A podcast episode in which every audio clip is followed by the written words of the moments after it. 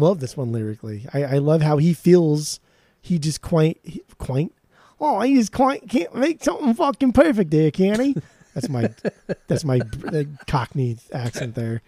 That was like that was all Australia. That was everything. That was- That was that was New Zealand mixing with like the yeah. That was everything. That, that's what I do. that was the worst. I make them up. That was the worst. Welcome back to Asinine Radio, a weekly podcast where we talk about music, and well, that's pretty much it.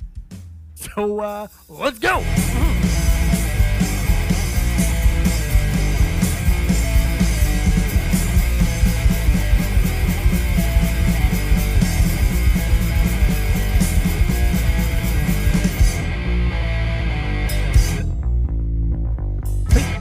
Hey, Hey, hey, hey, hey, hey, hey, hey, hey, hey, hey, hey, hey, hey, this is Asinine Radio. This is the weekly music podcast where every week we get into a different band, different artist. We break down one of their records. We get into the music, the lyrics, how it was made, the artwork, all that good stuff. Uh, my name is Tyler, and way out there, hundreds of miles away, is Jeff. While you're listening, go to Spotify, Apple Podcasts, give us five stars and five stars only. Please go do that. All the social media is at Asinine Radio. And um, that's all I got for the boring intro. So let's jump right into it. We are doing Thrice today. We're doing their debut record from the year 2000. It's called Identity Crisis.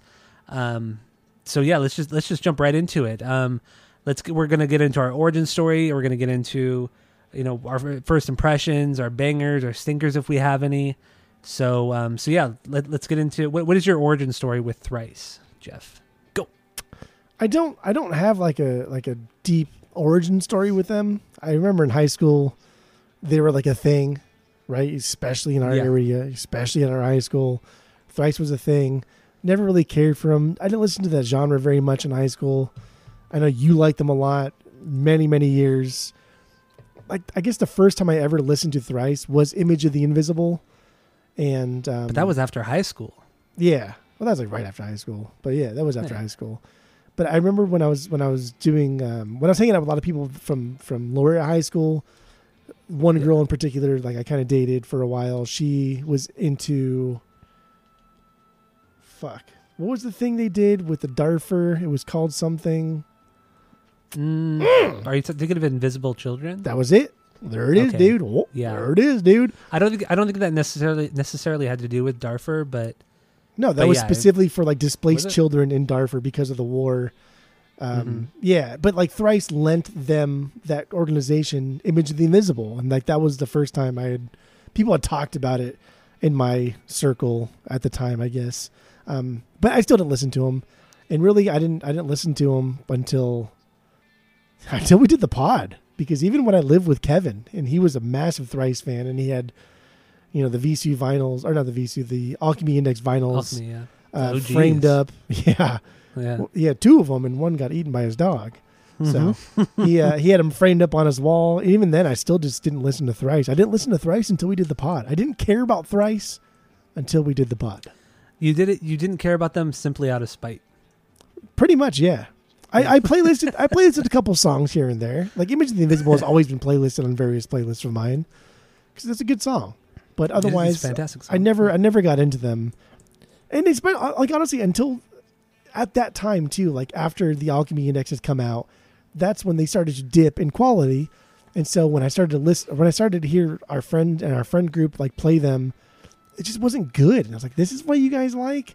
So it wasn't like indicative of the band as a whole. So that's not at that entirely especially. not entirely my fault. Um, but yeah, my origin Well- story is, is scattered, broken, but never anything until the pod. All right, my uh, my origin story goes back to the album of the week, Identity Crisis. Um, that album had come out like not even a year. It wasn't even out a year yet. And um, friend of the pod, Kevin, Brian, um, my my cousin Brandon as well. They were they all were really into Thrice, and and the first song I heard was a torch to handle torches, and it was like when I listened to Metallica for the, when I li- listened to Kill 'Em All from Metallica the first time. I had that same feeling like, what the hell is this? I've never heard anything like it before. I'm obsessed with it. And and then I just I would I could not I w- I immediately went out and bought Identity Crisis. Uh, I don't even remember where I found it. I don't. I wasn't at Best Buy. Maybe Hot Topic had it. Maybe the Warehouse had it. I don't. I don't remember exactly where I bought the CD, but I, I immediately went out and got it, and um, just obsessed with it. And then maybe a few months later, I, uh, Illusion of Safety came out, and um, and then of course you know I went down that that rabbit hole of of of Illusion, and then I've just followed the band ever since. Um, obviously, there have been some lulls, but I've always been there. You know, I've, I've always gone to see them, even during the years where I didn't care for the album that they had just put out. I still went and saw them because they still put on a great show. Yeah, they didn't play all the songs I wanted. They played a lot of newer stuff, but they, it was still a great, great show. So, I mean, I, I've seen this band fuck, at least 20, maybe 30 times over the years, you know, from Chain Reaction up into, you know, some of the bigger, bigger venues, festival shows, all that kind of stuff. So yeah, that, that's my origin story. Is is it's identity crisis. It's a torch to end all torches. That was the first thing I heard. So, um, so yeah, what, what are your what are your first impressions on on this album though? Identity crisis. I remember the first time that I ever listened to Identity Crisis in its entirety. It's, it's coming back. We were. I was moving out here. I was in the process of moving out Yeah, here. you were. Yeah. So at the time, I I, I know what I was doing, and um, yeah, so I, I know exactly where I was. I was driving around, getting stuff ready to buy this house that I'm living in now, and that's when I first heard Identity Crisis, and you know, being familiar with the area you live in, especially in an area like the United States, Orange County, where you can drive from point A to point B, or you can take the long way, and it would take you an extra 25 minutes. I remember, dude. I remember driving to Cypress from Wyndham Park, which should have only taken me five or eight minutes. And I, re- I remember going down to like Los Al and like looping all the way the fuck around because this thing was so goddamn good that I could not even believe it, and I wanted just to listen into my car. Like I remember that, dude. That that is like my first impression of this album, and I still love it to this day. And it's just, it is unreal how I've gone this long and never never dove into it. It's sad. It sucks. But we're here now. We're doing it now. We're giving its final due justice and hitting Yeah. it head on. So yeah, that's, because because the reason why you would listen to it, I think it was like 2018 or maybe that's what is that when you moved out there? 2018, yeah, 2017. about that. so yeah so the reason why why you listened to it was because we did identity crisis on the podcast but it was in the very old format that'll never be released again that episode and it ended up only being like a 40 minute episode because we recorded the whole we we were recording in your garage in the middle of summer it was hot as balls in there we were sweating like pigs and we couldn't go we couldn't record in the house because it was so busy everything was going with, with everything going on so and it just we ended up just cutting the episode short because it uh too too damn hot, too damn hot. But um, yeah, I mean, my first impression with Identity Crisis is also my origin story. Torch to End All Torches, got the record, fell in love, just uh, obsessed, obsessed with this band. I remember many times too trying to get you into it, and I would try to show you Identity Crisis. And you're like, no, I don't care. You know, doing your old, you know, Jeff thing, thinking that you know my music sucks but you know as we've been finding out over the last three years you know i i have i have really good taste in music and you're wrong so Oh, um okay. Yeah.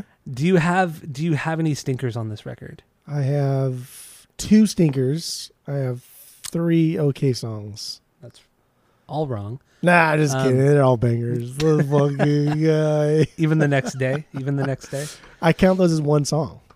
yeah i do too i, I do too I, I You got- listed you- I listed that as one B. Yes, not my one B, but as a single B.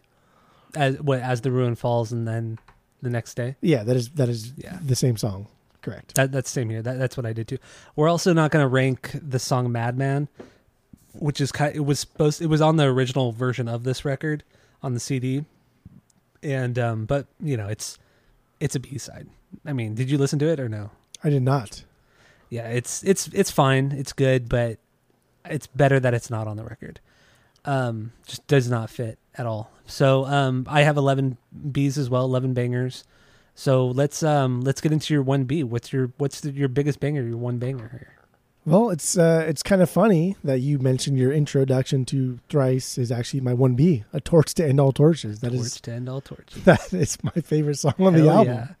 yeah. let's get into it, man. That, that it's my two B. It is my two B. But I, it's just I mean, but it's dude, it could super- easily be my one B. super metally intro, right? Like I love the chugs, very Metallica sounding. Like these guys are Oh yeah, are showing their inspirations here, and they do it all over the fucking album. And it's not just like their inspiration from the hard rock era. There's a lot of like emo on this. There's a lot of pop punk on this. There's a lot of stuff on this album that they they they're telling you that this is our this is our era. This is our generation. These are our our inspirations, and I love that. Um, what makes this one special is its pacing and like the changes it does. There's a lot to Yeah, a lot digest here changes. with this one it's it's a fantastic song i think it's a great i don't know putting it at this point in the album like song 8 out of what 11 it's it's the perfect i don't know it's the perfect way to slow things down a bit give everybody a chance to breathe kind of like dumb it down before we just kick it back up again right because that's that's that's how we want every Yeah. song to fucking end at all times it's just double time it kick it back up fade to black done and that's what this song does this song is the pacing is perfect. The pacing is perfect. The pacing is, is. perfect. The pacing is perfect. The like you were saying, the riffage here is it's like it's like Metallica but more precise and a little bit more complex. Um, it's just and and and it doesn't it doesn't stop until you hit that bridge where everything literally stops, and then it's just like it's that the the clean the clean guitar, the rain in the background. Riley comes in with those big drum hits, and then the that little build up on the toms, and then it goes into this like just this kind of open, airy kind of feel, and then some great screaming, a great great outro, and I just the the the structure of the song is is perfect, and it's weird, like you were saying, like the tempo changes, the the pacing, it's weird, but a lot of the songs have that too. Like you're just it'll it'll start one way, and then 20 seconds later you're like you're in a different song, but it still makes sense. It Yeah. still makes sense. It's it's it's unreal. It's weird, and and that's what I think makes this record so cool is that you're constantly on your toes. I mean, when I listened to this record today, it was probably the you know 300th time I've listened to this record, but it still excites me. I'm still I'm still hearing something new or I'm remembering something like, "Oh my god, this part is actually fucking incredible." And A Torch to End All Torches is one of those songs that has those moments.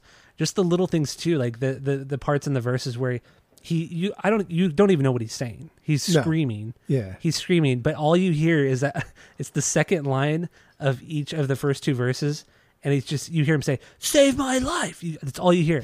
like that's the only part I actually sing out, out loud because I know when it's going to hit, and it's the only thing I can understand. So I it just it, it's the song is chaos. It's fast. At any moment it sounds like it's going to fall apart. It really it really does, and they rarely. I mean, after this record came out, or after Illusion came out, I don't think they ever played this song again. I Oh. don't. I'm pretty sure they've never played it since. That is just But- you're crazy. You're crazy.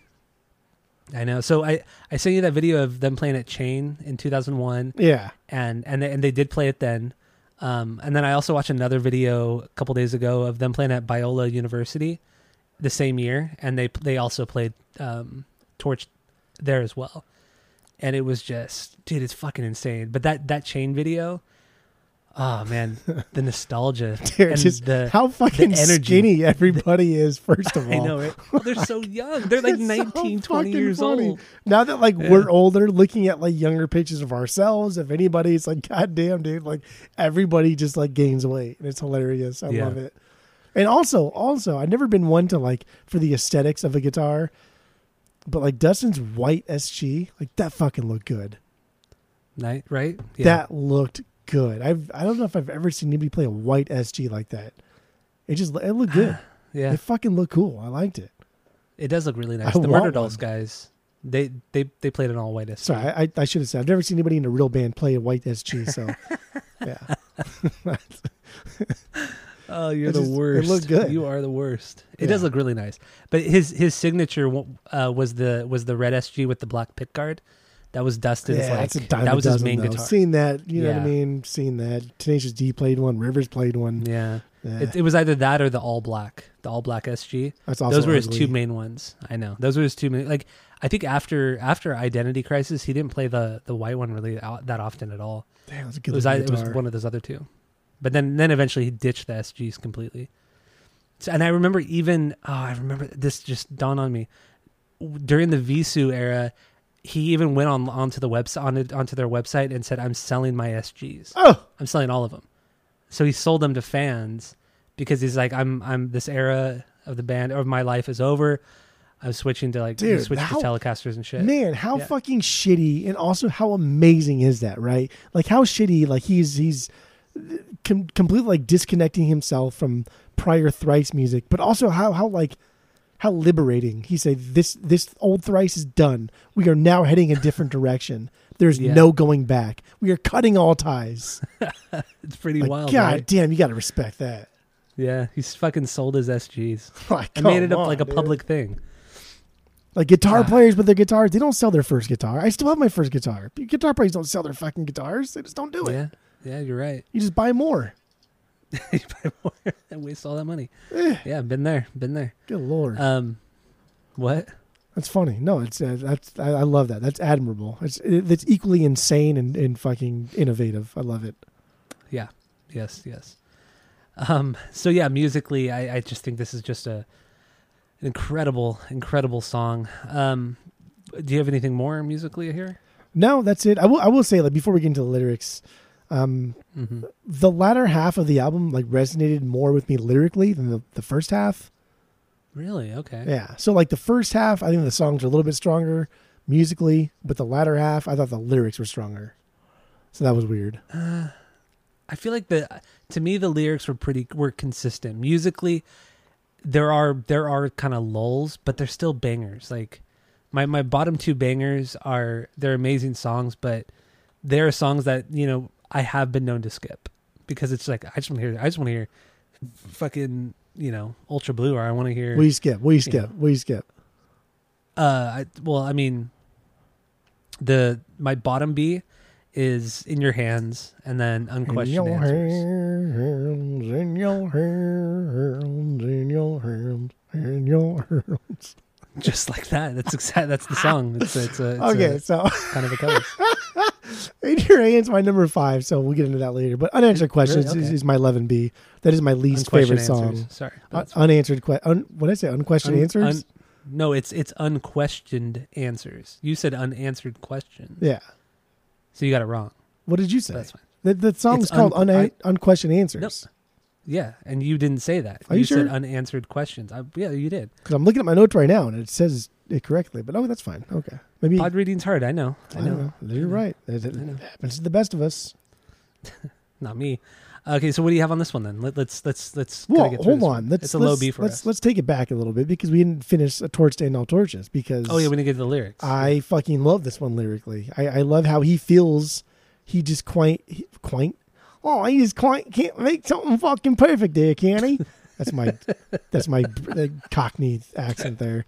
that was like that was all Australia. That was everything. was- That was that was New Zealand mixing with like the yeah. That was everything. That's that's what I do. that was the worst. I make them up. That was the worst.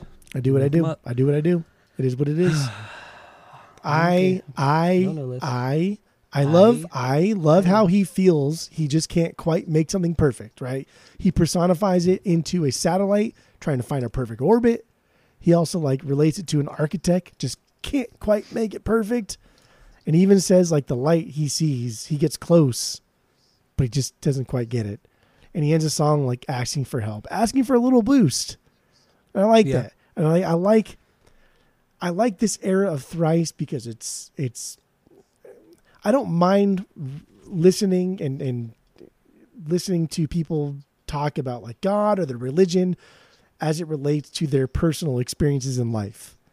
Right? Mhm. Like I don't mind that because it creates I don't know, it, it creates a bond between me and the and, and the lyricist, the artist. I like that.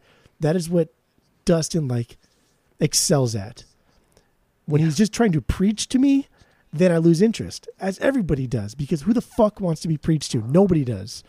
But when he's relating stuff to me like this, where he just can't quite, fe- he doesn't, he just doesn't feel quite at home because he's always like something. There's always something missing for him, even in religion. And I think that's that's humanizing. That's him like questioning his faith, and I think he questions his faith a lot on this album, which is super dope. And uh, I don't know, I like it. It's cool stuffs. I like it too. I mean, people who don't listen to Thrice, I mean, Dustin is very, or he at least was very, very Christian. Um, and he, that's uh like all the songs on this record are, except for Under Par. That's the only one that doesn't have like a religious undertone to it. Um, but you know, going even going to artists, like when we broke when we broke that down that record, there's a ton of Christianity on there, but it was done in a much more mature way. He was able he his his the way his metaphors were much better on that record. Um just and and he also brought up different kind different religions too, different theologies and and it was a much deeper, more mature record lyrically than this one. Not to say that this one was bad by any means because it's not. He's still at 19, 18, 19 years old. The guy is a fucking killer lyricist. He is a killer lyricist. He net like you said, he never sounds preachy on this record. I mean, he doesn't really sound preachy ever until you get to, you know, major minor. But um I, I do I do like the lyrics a lot here too because it does I agree with you too where it does it's more about his own personal relationship, his own personal kind of feelings and faith and I like that, man. It's it, he's just a lost. He's lost. Most of these songs, he's just lost, and that's what this one is. He's he's he's he, it's about him not having faith. He's lost faith. He's not really doing the right thing for himself or anybody else, and he's lost. And he just see at at some point he sees the light of of God or Jesus, and how just realizing believing will make him a better person. So uh, There's- that, that's what I think it is lyrically. There's there's several songs on this album that that lyrically I think are just like God damn, dude, this is you're a poet. And this is the beginning of one of them. This is like one of the lower ones that I think are like the great stuff. So like on the top end Oh, lyrically, uh, of, of this of this album, this is like the low of the top end because I think even just being able to like like personification, right? Giving human attributes to non-human objects, satellites, yeah. right? He's saying like the satellite is drifting aimlessly, and it's like it's just fucking satellite, dude. It's a piece of metal. It only does what the computer programs to do. It has no hopes or aspirations. It doesn't know what it's doing. It It only does what it's programmed to do. But to Mhm. like humanize a satellite, like what the fuck? How do you fucking even do that? yeah, That's you're stupid. right. That's dumb. It's stupid. It's dumb. Like I feel bad for the satellite. You know what I mean? Like that's that's some good shit, dude. That's some good solid Yeah, stuff. It's good songwriting. It really is good songwriting. And it, it just, it, I, I love too that you know when you listen to this record, you never think that the lyrics are going to be about this at all. Like No, Even this is OC, this week- this is OC Hardcore, produced by fucking Yeah. the guy from Death by Stereo. from OC Paul, yeah, Hardcore. Paul Miner, Paul Miner, the bass player for Death by Stereo, produced this record. You know, coming off of, you know, if looks could kill, I'd watch you die, which is just a, a, wild. a perfect record, amazing record. It's unreal. And then you know the second record, um, not Day of the Death. What the fuck is the name of the record? I can't even think right now. Uh, whatever it is, is a Day of the Death? I don't know. Fuck it. Anyway, Paul Miner, in- incredible, incredible. He was incredible in Death by Stereo. He made a great. He made great records with them, and this thrice record is fucking awesome. And and hearing interviews that Riley and the other guys have said, it's like they were just so stoked to be working with Paul Miner because they they admired him so much because of Death by Stereo that they went into the studio trying to impress him, like to to try to say like we are we want to try to be like Death by Stereo. We, we want to be as good there's as a lot of Death by Stereo on this record. There's a ton of it, a ton of it, T- down to the drums. the gang the vocals, the, guitar, choruses, dude. Yeah, there's a lot. Yes, so much Death by Stereo, and I love that. They, they were just fucking They're excited fanboys, fans. dude. They're Exactly. It's fanboys, so man, cool. recording this record. It's it's fucking sick. But anyway, Yeah. Two, Torch and all torches.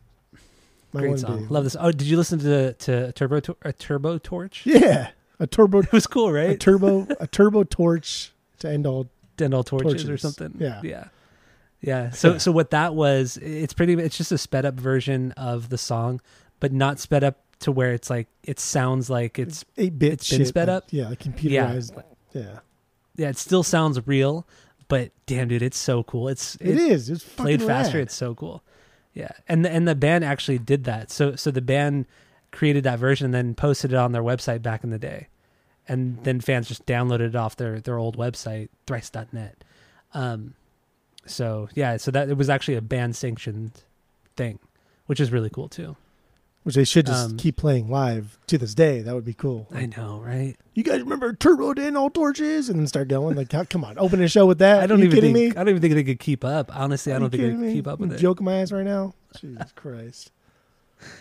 God, that would just oh my god, that would just be incredible. The crowd would be would be insane. Or if they or if they played Identity Crisis in it, in its entirety. God, they they've done Illusion in its entirety a bunch of times, and they've now they're they're doing tours with to do artists in its entirety. They've done Vheissu in its entirety. Why the hell aren't they doing Identity Crisis? It's irritating. It's it's it's a totally underrated record. It's I don't know. It's, it's that it's that thing that people talk like. If I won the lottery, I would do this. You know, what I mean, like why, man, dude, like thrice, secret show, chain reaction, identity crisis. Oh my god. 2020, they should have done it Yeah. under the moniker of whatever, where the fuck, something. Maybe like 20 people showed up. Like that would be so dope, dude. I think I think the original band name before Thrice, I think it was like Chapter Eleven or something like that. Terrible name. But imagine if imagine if they if they went to and they played a secret show at Chain with the OG band name. Damn, dude, that would be I would pay hundreds of dollars to go to that. I wonder, like, like literally. in in in the way like media spreads so fucking fast now. I wonder if if Thrice did that, if they plan to do it, let's say one month in advance, and they only posted, I don't know, in some random message board. I wonder how many people would show up. Like, how fast would that spread to people would know a month in advance? That show, I, I don't know. I, that's Well, so like Mars Volta did it in 2008. They played a show at um, I think it was the Roxy, and they Oh, did it under a different. They did it under a different band name, and and it leaked. I mean, I think the band got thrown onto the to the to the calendar for the Roxy like two days prior to the show, and then within a day, fans had started to find out that it was the Mars Volta, and then it was just mayhem. I think it was the Roxy. It might have been the Troubadour, but I think it was the Roxy. that's like Bedlam era Mars Volta. It was Bedlam. era. yeah, it was right. It was right after Thomas Are joined the band. Are you kidding me? Yeah. Yeah. Oh god, So that was a big thing, and then Metallica did it in like 2013. Nah. They played Metallica. Well, no, hear me out, dude. Well, Oh. hear me out. Oh. So what they it was a festival, kind of a festival show. Metallica was headlining the festival, and ah, I forgot I forgot what what the the name of the band was, but they they it was like a it was a fake band, and it was opening the festival. So they played at like noon. It was something like that, and they played Kill 'Em All in, in its entirety. Oh God. Yeah. So that was cool, and they and it was a complete surprise. So they played Kill 'Em All in its entirety, and then they played later that night and played their regular set. Like, why can't So why that's can't- fucking sick. Why can't all bands be this fun? I don't understand. Like, why do you why do you why are you in a fucking band this long and just not? You can't have any fun. I don't understand. Why? I mean, I just I, I don't get it. It's like, why do you hate your old music so much, especially when people love it so much, and you know that you have that fan base that would love, that would spend hundreds of dollars to see it. You know, it's just like, like why do you hate? Why do you hate yourself that much? Honestly, I like, that's a it, man. whole that's a whole nother like podcast we can get into as to why like artists rely on their fans so much, right? Because nobody would artists can't make money unless their fans pay for their product. And so when your fans are paying for your product in the early days to get you to the the mainstream success as you are in your later days, why do you forget where you came from? Like who the fuck even does that? That's some bullshit. That's stupid. That's pretentious and that's fucked up.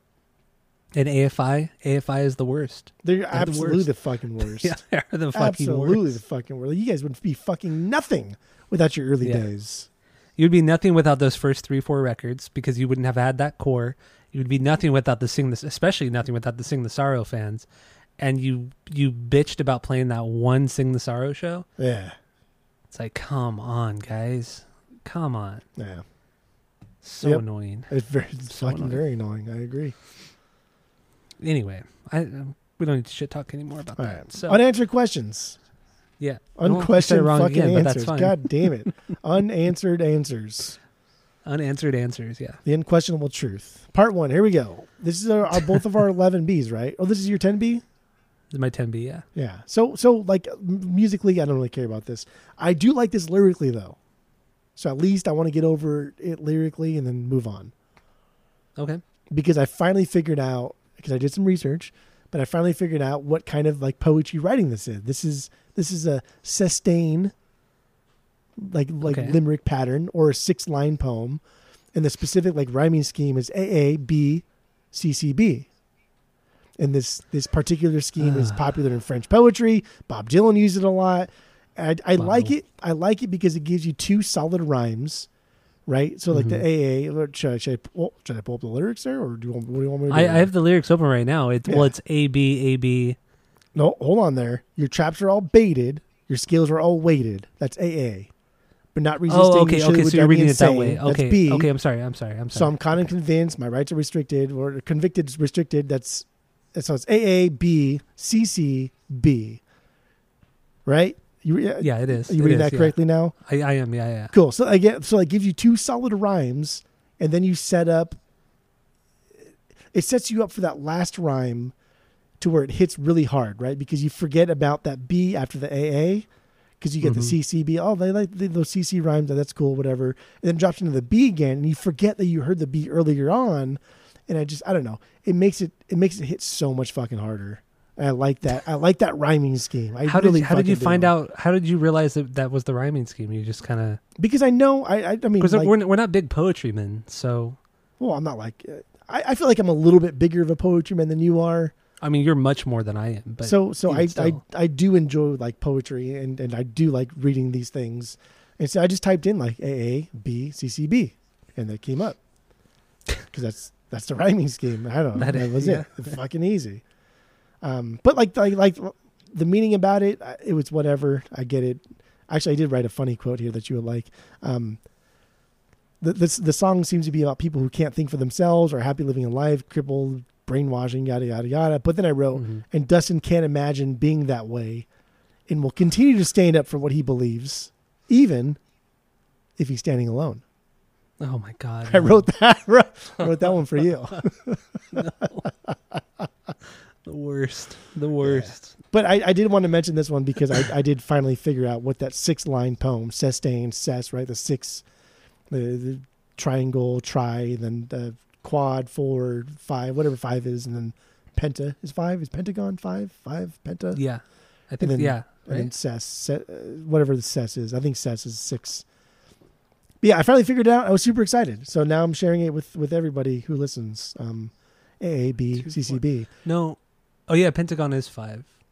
Yeah, Honestly, I, I five. think I think AAB CCB is probably my favorite rhyming like like scheme and ever. I, I just I love it. I love there's three different rhymes going on there, and both AA and the CC drive the bees home.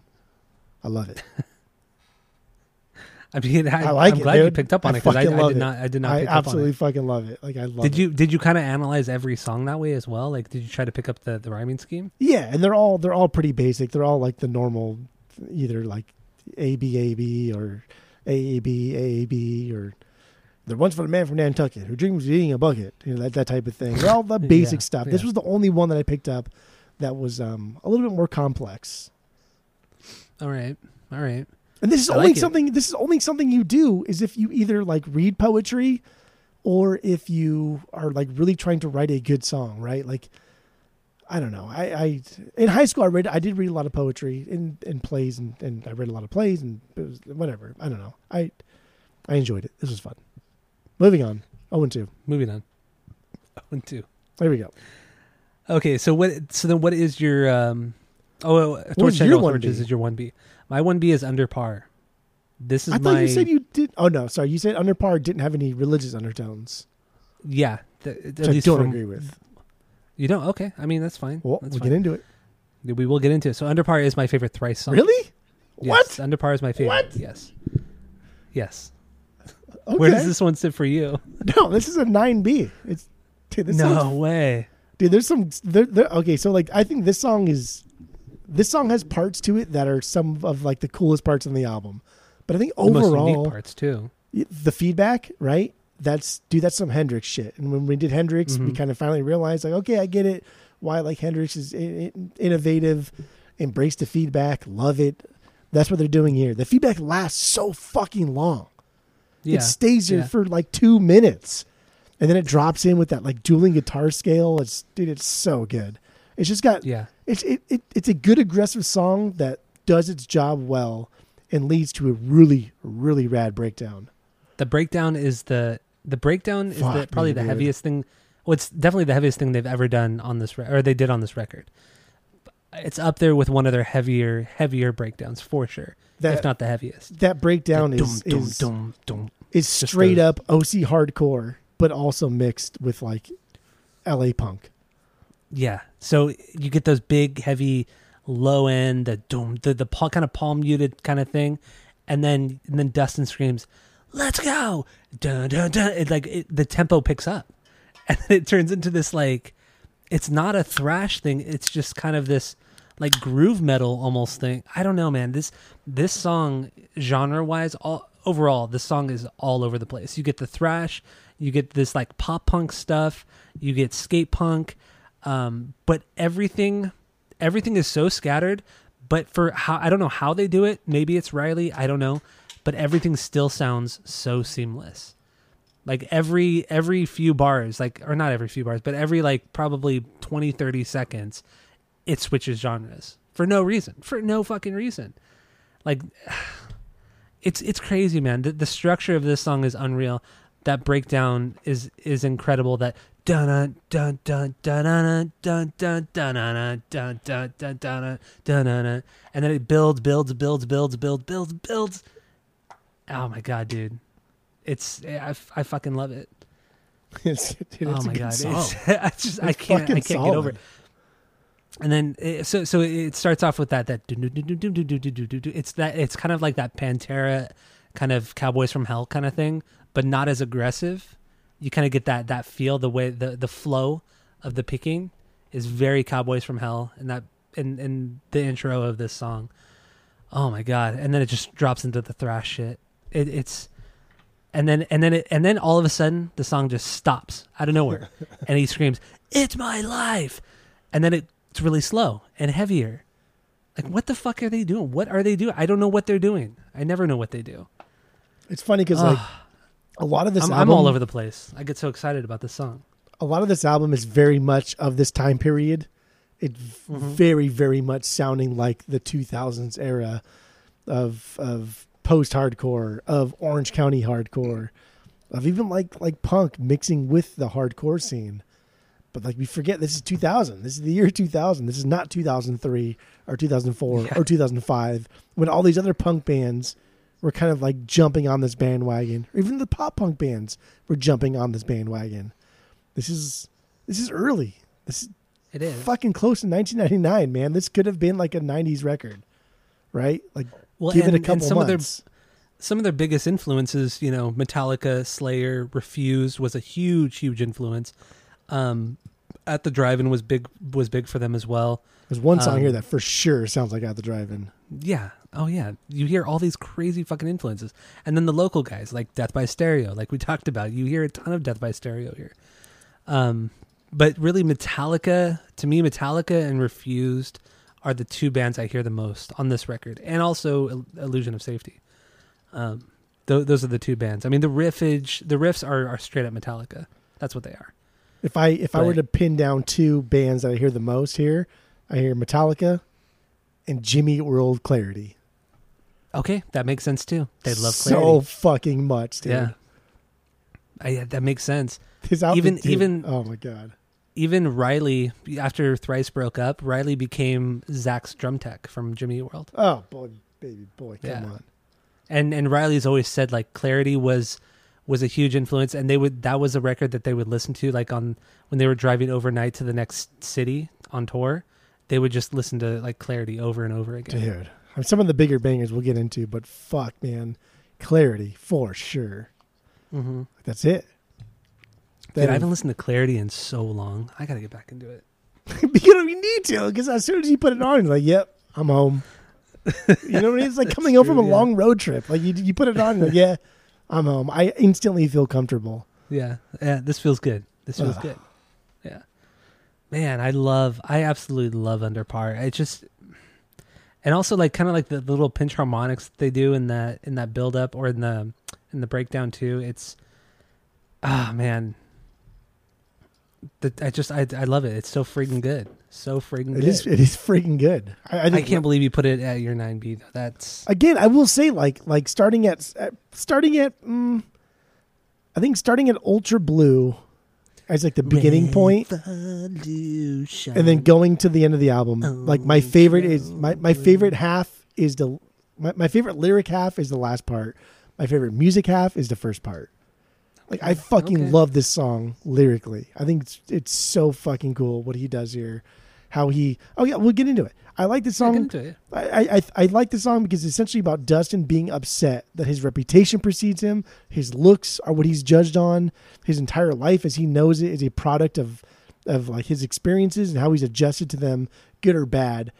But people don't see that. People only see, you know, Thrice, a little punk band from Orange County. They're just a bunch of fucking kids that play loud, annoying music, and they look like a bunch of kids in their stupid haircuts and their tight pants and their small shirts.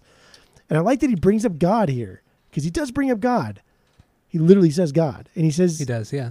he, but he says it here not as like a preachy statement, but to further drive his point home that his life is shaped by God, but also by Dustin's experiences. So even like judging him as a religious person gets on his nerves because ultimately, yes, he believes in God, but it's his choice as to whether or not he follows that path of religiousness, if that's even a word, or if he chooses it to be like his own person. Like that's like he just wants to be like his own person, and I think he does that Yeah.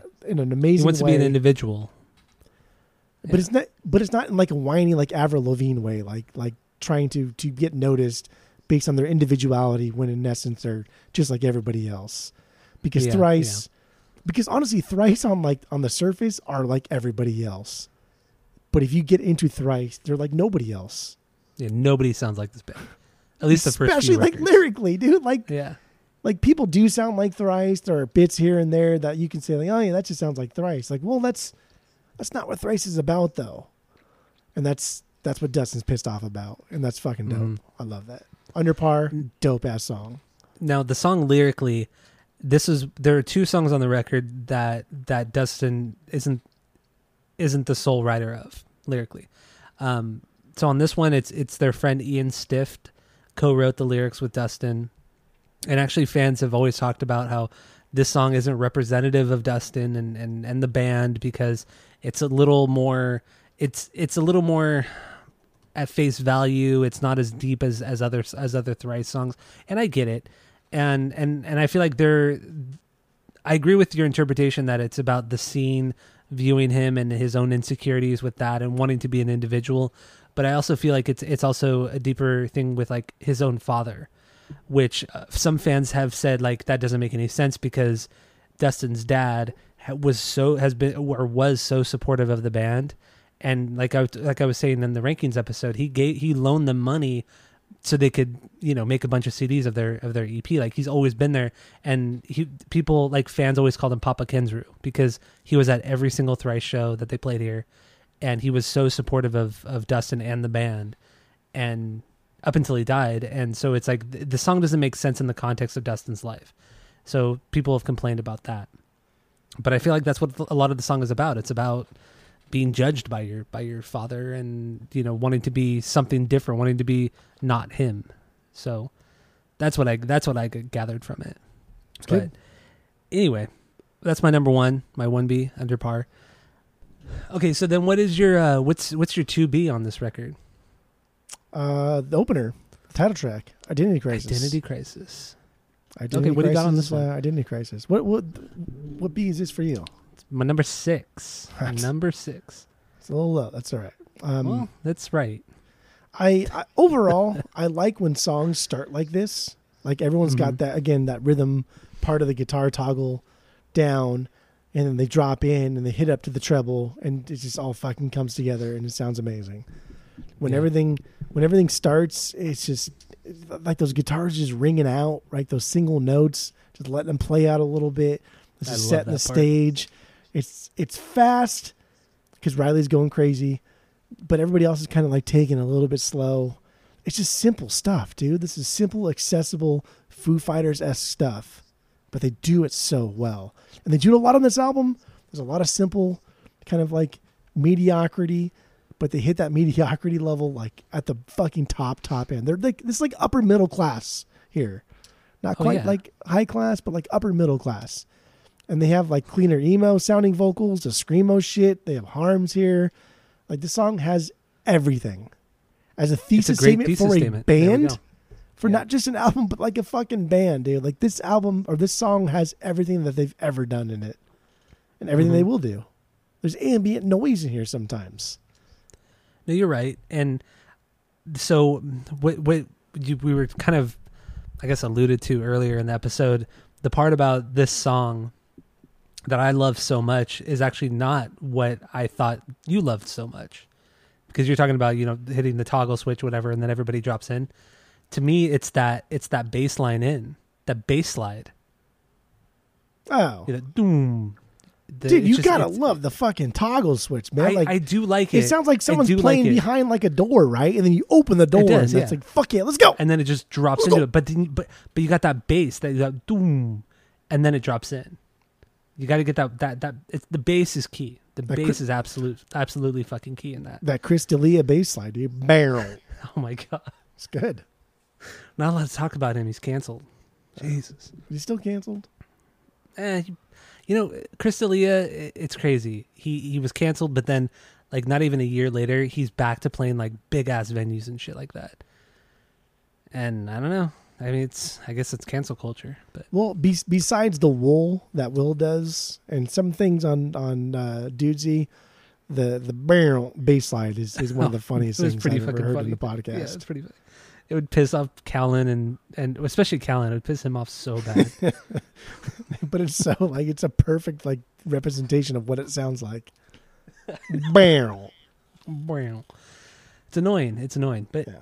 anyway, back to uh, Identity Crisis. Um, and and oh, that riff too, that main guitar riff, is so Metallica. Like you can't get more For Metallica sure, than that. absolutely. even even like the the tempo of it is is Metallica because Metallica's never been like a super thrashy band. Like you got to give that to like Slayer or Megadeth, maybe oh not Anthrax because they suck, but really Megadeth and Slayer for the speed. But Metallica had the the catchier riffs, so this is like this is straight Metallica right here, catchy as catchy as hell. I, I just it's it's awesome, and then you, yeah, like you said, you drop into the verse, the notes kind of ring out, some good chugging leading going out of that, and then it drops right back into the into the Metallica riff, some solid fucking screaming, and then great harmonizing too, vocally, some great great great harmonies there, um, and then some guitar noodling. The build up is really good, and then it drops into some like amazing yelling parts. The song, it's it's it, this is like one of the few songs on the record that is structured almost normally, where it doesn't jump as much as as everything after it does. So it has it all. Like it has everything that we're going to hear on the album, all mushed Mhm. into one song. Like it's super quick, it's super fast, but like you hear everything that we will hear later on. Uh, songs will like extrapolate on some of these noises and, and themes, but this has every single thing that you'll hear here. I do I do remember I do have this memory where, um, because Jess, f- old girlfriend of the pod Jessica, who I'm still friends with, we were when we were dating in high school.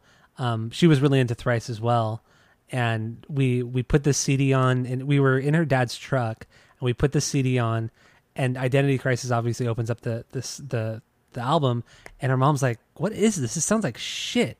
It doesn't even sound good; it's bad.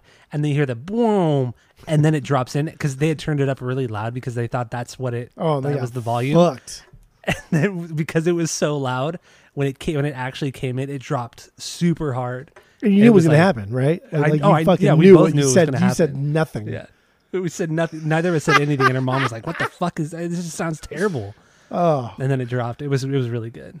Uh, It- that's like a yeah. That's a, in- instant solid memory right there. Like instant, like Yeah. in the bank. Like that will never go away. Awesome. Never. It was so awesome. funny.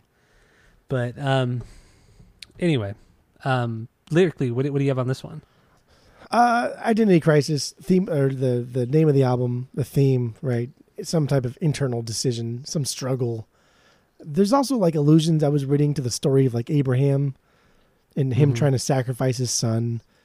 Um, the the I put my trust in you thing, alluding to Abraham trusting that God's asking him to to kill his son that has to have meaning in some some sort. Eh, I don't know about that, maybe, but I think it's just overall just about like internal struggle. But also Dustin is he's very well read within the with you know very well read with the Bible. So it's like when it going into this, especially after doing artists and and knowing about him and the band for so long, I went into this with a very religious perspective. So literally everything I have written down lyrically about this record is only religious based. The only reason why I don't think it's like about the Abraham thing is because I read from what like text you get it from. I guess um, obviously truths are are subjective in itself from who was telling it, and like the mm-hmm. Abraham thing. What I read, what I've read, and what I know about the story is Abraham knew that God would never let him sacrifice his son, or other texts I've read or heard people read to me because I don't fucking read. Um, say that Abraham You don't know how to read. uh, for fucking idiots. Um, Abraham knew that if he killed his son, then God would resurrect him because of a previous thing that God had done. So, like, even just those two things, like Abraham knew that God wouldn't let him sacrifice his son, or Abraham knew that God would let him sacrifice his son, but would resur- resurrect his son. And that's like the whole binding of Isaac. And Mhm. actually, it's it's a really fucking fantastic video game that I play still to this day called The Binding of I know. Isaac. It's amazing. I, I see you playing it all the time on, Oh, it's on so good. Our whole family play fucking plays it. It's amazing. It's so awesome. So let, let, let's go back a little bit to what you said. You said reading is for idiots. Yeah, it's stupid. And that is so fucking stupid and so fucking funny. so, I've actually been reading so much more too. Like I, I yeah, it's silly.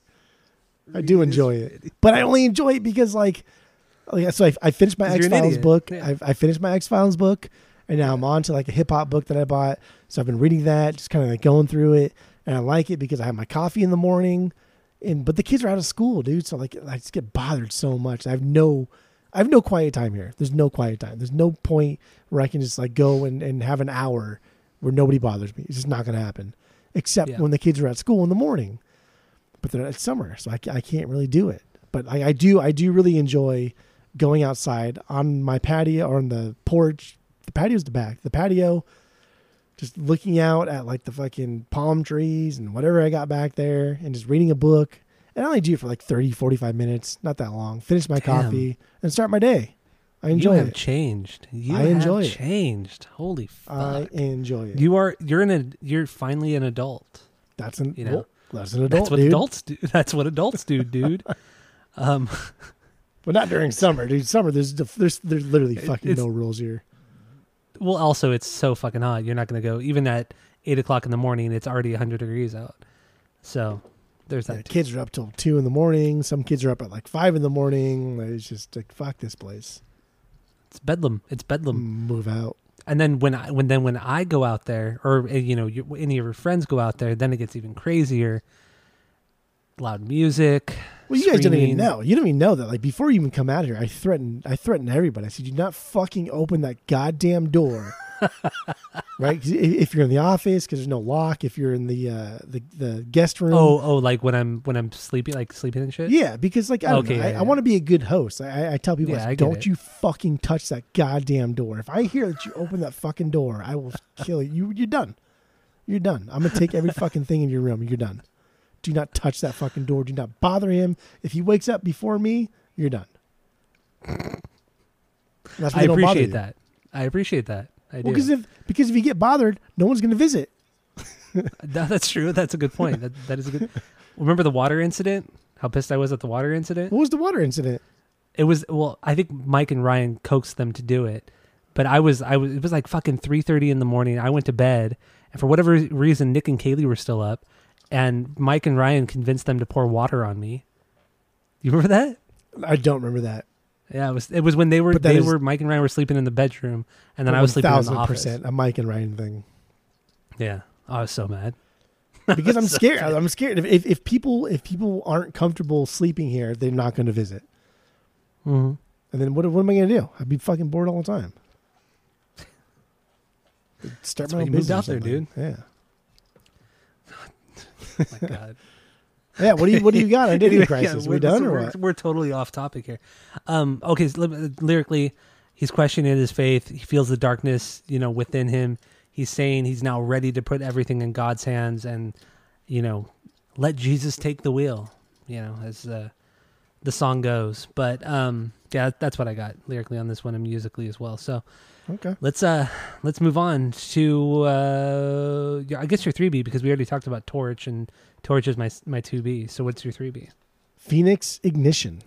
That's my three B too. Let's get into it. Oh my god, it's so you good. know, what do you got? I, I I will say like like the beginning part, dude. That's just bush league. It's it is, but it's so good. it's fucking dumb. And if it wasn't for that first part, this would be on one B, because this song is better than that.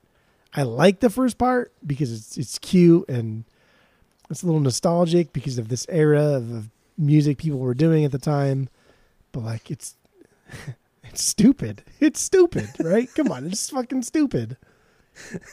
like how do you, how do you put that before like I don't know whatever. So anyway, but I I love it. I, I I think the the acoustic part is perfect because people are expecting one thing, and then all of a sudden, you know, they let he lets that last note ring out, and then you you hear that little bit of them turning the the, the volume knob up on their guitar, so you hear that, That one- little bit of that one- feedback. There's one hit, then right? Everything hits once.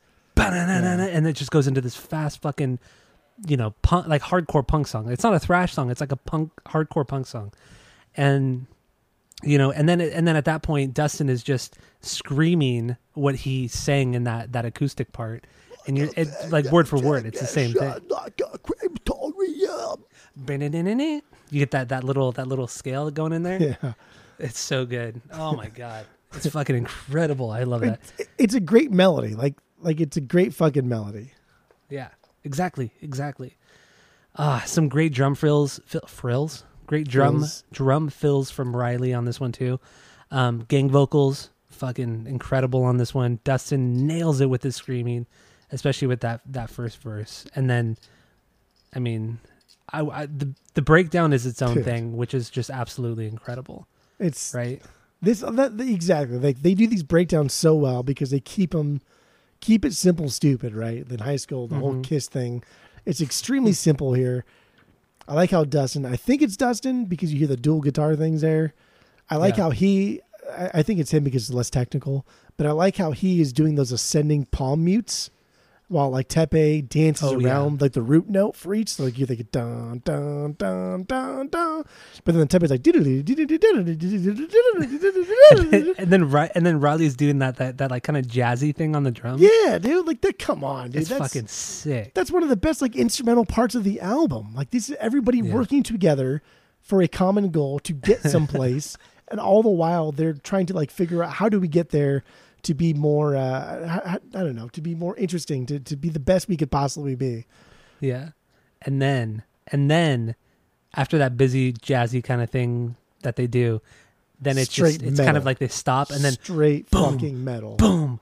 Just those those those drum hits, the tom hits. Boom, boom, doom doom doom doom. dum. dum. It's just like this amazing chugging.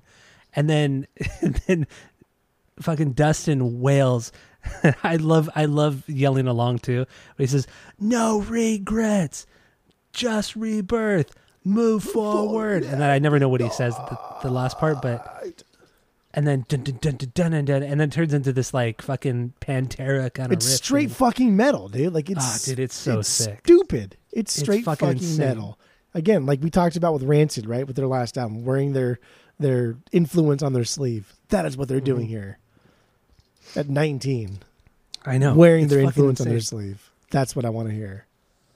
like you know when when when we look at the the Orange County hardcore scene of this time, early late '90s, early 2000s, you know these, these those hardcore bands were a dime a dozen because it was always like, let's just have these heavy ass breakdowns. Let's do the pinch harmonics. Let's you know it's just, it was it was a lot of the same. It was very formulaic. It was fun. It was good to an extent, but thrice they had those elements, but they were they were momentary. Like they were they they didn't base a whole song around it.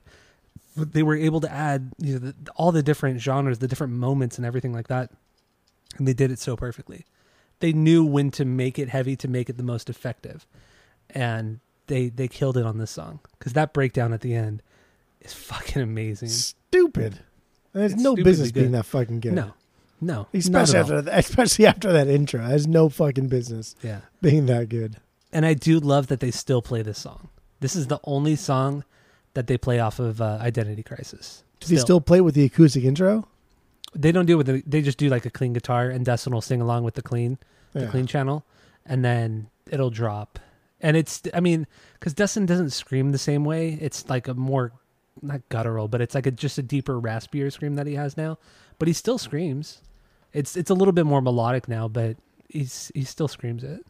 honestly like I've I've always thought like like a day to remember does this sound very well like like the the clean kind of vocals and then getting into the really overly aggressive kind of like hardcore metalcore vocal thing um and I've always thought like like ever since we did the thrice record the identity crisis the first time it always Mhm. dawned on me like damn dude like a day to remember took so much from this exact fucking song from this exact structure their entire career, dude, is like based off of Phoenix Ignition.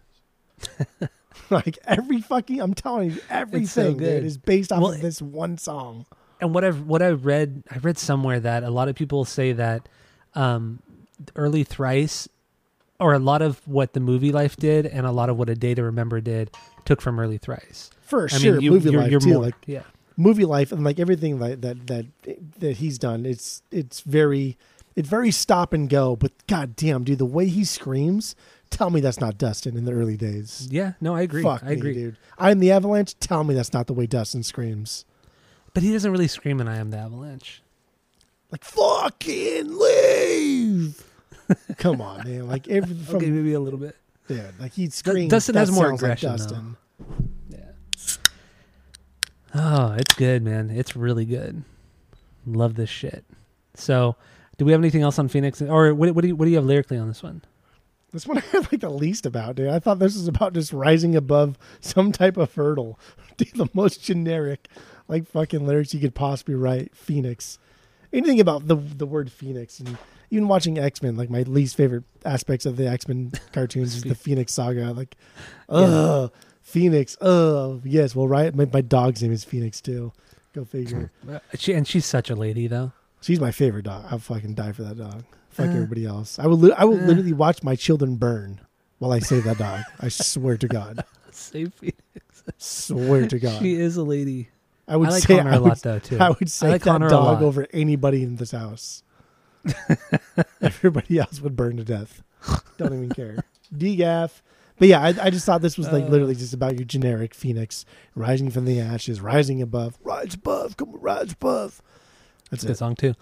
I so I, I thought this was like you know hitting rock bottom and then just building yourself up from there, rising up from the ashes from Ah, rock so bottom. Dumb. Which which is kind of lame because it's like knowing It the history lame. of this band they're nine, 18 he's 18 19 years old he doesn't drink do drugs none of that stuff From our area, like f- come Yeah, on, from bro. our like, area. How From much? Irvine. How fucking possible? How hard could you possibly have had it?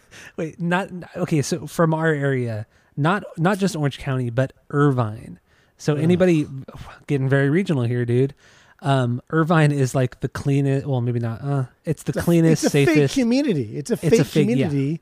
Like, Exactly. like it was it was built by corporations. Be like, hey, let's like put our home base in a city that's unincorporated for now. Let's pay as little taxes as possible. Let's charge a fuck ton in rent, and let's like gentrify this entire fucking 100 square mile radius, and only invite people that have a fuck ton of money. And and that's irvine company dude And that's Irvine, dude. That's the Irvine company, dude. The Irvine Company, that, dude. When you read more about the Irvine Company and that, the worst. that entire, They're the fucking They worst. They are the fucking worst. They are the fucking worst. And How it's they got astonishing. how they got away with Yeah. it? Like, how, how is it even possible? I don't know. I don't know. I, don't, I have no. Why did clue. nobody say No clue. anything? Yep. Yep. Yep. Yep. Anyway, regional podcast here. Um, let's move on from Phoenix Ignition. Did you clap? What's your? You clapped. Didn't you clap? I did clap. I did. clap. Damn, you got me. You got me again, Gene. Oh, Um, man. I'm gonna go grab a beer real quick. Yeah. Do you want me to? Do you want me to do something? I mean, you can stay here. I just keep the tape rolling. You want, I'll, I'll. I'll say stuff while you leave. Well, because I, I don't have to like go outside and get the fridge and shit. So I'll be right back. Do you? Does he normally have to go outside and get the fridge and shit? I don't. I don't know. Yeah, no, I. I normally I, no, Oh, I normally he's still don't here. oh wow, he's still here. He could have been getting the beer at this point, but he's still I- here arguing make it point- about why he doesn't have to go. I wanna make a point anymore, because- as if anybody fucking cares. because I want to tell you because you're, it's annoying. You killed the keg. I know you killed the keg. That's why you don't have to go outside, right? Well, no, no. I have to go out to the refrigerator and, and grab something. But when I was pottying at home, I had like a little cool, not a cooler, but like a little, a little lunch pail thing. That's where I put the beer. But I don't have that right now, so I got to go to the kitchen. So I'll be right back. You're still here. That's fine though.